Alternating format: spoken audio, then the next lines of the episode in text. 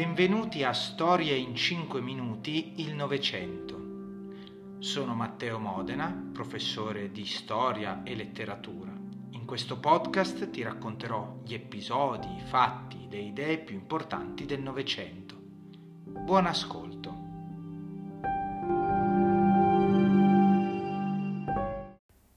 Le nuove armi. La prima guerra mondiale è anche un campo di prova per le nuove tecnologie. La guerra dell'Ottocento, la guerra fino a come era stata conosciuta, con ovviamente varie modifiche, vari cambi tecnologici, eccetera, ma la guerra come era conosciuta eh, nell'Ottocento, con la Prima Guerra Mondiale, sparisce. Sparisce l'idea, la possibilità di chiudere le guerre con un'unica grande battaglia campale dove gli eserciti si affrontavano uno contro l'altro e uno solo ne riusciva vincitore, perché le scoperte scientifiche e tecnologiche avevano di fatto cambiato il modo di combattere. Innanzitutto era migliorata moltissimo quella che già esisteva, cioè l'artiglieria pesante, I, praticamente i fucili diciamo pesanti, cioè quelli in grado di sparare moltissimi colpi. La L'emblema è la mitragliatrice automatica che arriva nella prima guerra mondiale a sparare 500 colpi al minuto e che diventa uno dei simboli della guerra perché per la sua capacità di fuoco era in grado di falciare i soldati che arrivavano all'attacco. Non solo l'artiglieria pesante, ma anche la sperimentazione di nuove armi, le armi chimiche eh, prima di tutto, sperimentate soprattutto dai tedeschi fin dal 1915 e iniziano a utilizzare i tedeschi appunto i gas al cloro e tra i um, più sperimentati, più utilizzati ci fu l'iprite, l'iprite che prese il nome da Ypres in Belgio dove venne provata già dal 1915. Non soltanto si studiò appunto un gas che fosse il più letale possibile, eh, l'iprite ad esempio poteva causare la morte o comunque causava gravi danni ai polmoni e agli occhi, ma si studiò anche come questo lancio di gas fosse il più efficace possibile per evitare il ritorno del gas indietro eh, a causa del vento. All'inizio appunto era un problema, si lanciava il gas, ma in realtà le stesse truppe che lo avevano lanciato, quindi gli stessi soldati tedeschi, se lo ritrovavano indietro. Questo portò anche a un altro, eh, un'altra necessità, quella delle maschere antigas, che diventarono, diventarono un altro emblema, un altro, un'altra parte fondamentale del, eh, di, dell'attrezzatura del soldato.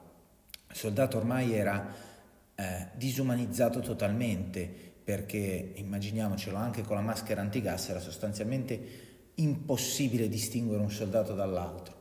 E quindi come, migliorava, come miglioravano le armi per colpire, miglioravano anche, si cercava di migliorare anche le difese, anche gli elmetti vengono, vengono migliorati con la forma per cercare di evitare appunto di ridurre i danni da colpi che eh, venivano diretti alla testa, eccetera.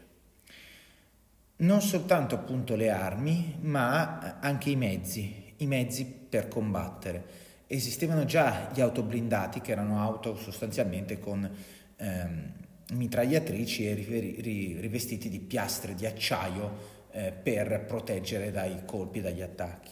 Gli inglesi furono in questo caso i primi a sperimentare invece i carro armati che sostituivano alle ruote i cingoli meccanici e questo permetteva sostanzialmente al mezzo di muoversi su qualsiasi terreno, in qualsiasi condizione, senza sprofondare nel fango, senza avere problemi con buche, con mm, qualsiasi altra difficoltà.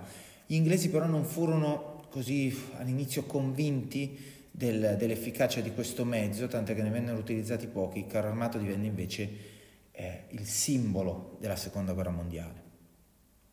Ma non soltanto la terra venne toccata, anche il mare nel, eh, nel primo conflitto grande importanza ebbero, l'abbiamo visto nelle puntate precedenti, eh, i sommergibili, i sommergibili in particolare i sommergibili tedeschi U-Boat dotati di motore diesel che rendevano, quindi che erano, avevano una propulsione molto forte ed erano utilizzati per abbattere le navi mercantili o le navi che portavano rifornimento eh, alle truppe al fronte. E l'ultimo campo in cui si sperimentò fu quello del cielo. Eh, gli aerei iniziarono a comparire, ad essere utilizzati nella guerra. Non furono decisivi per le sorti del conflitto perché eh, erano soprattutto usati per le ricognizioni e quindi al massimo avvennero scontri aerei tra l'aereo che doveva eh, sorvolare il territorio nemico e aerei che venivano lanciati al suo inseguimento per abbatterlo, per evitare che riuscisse a riportare le informazioni eh, nel campo avversario. E, e, quindi questi aerei venivano eh, riforniti, venivano equipaggiati con mitragliatrici e, um, per combattere appunto nei cieli. Fu solo però con la seconda guerra mondiale che si iniziò drammaticamente ad utilizzare l'aereo e gli aerei per i bombardamenti a tappeto.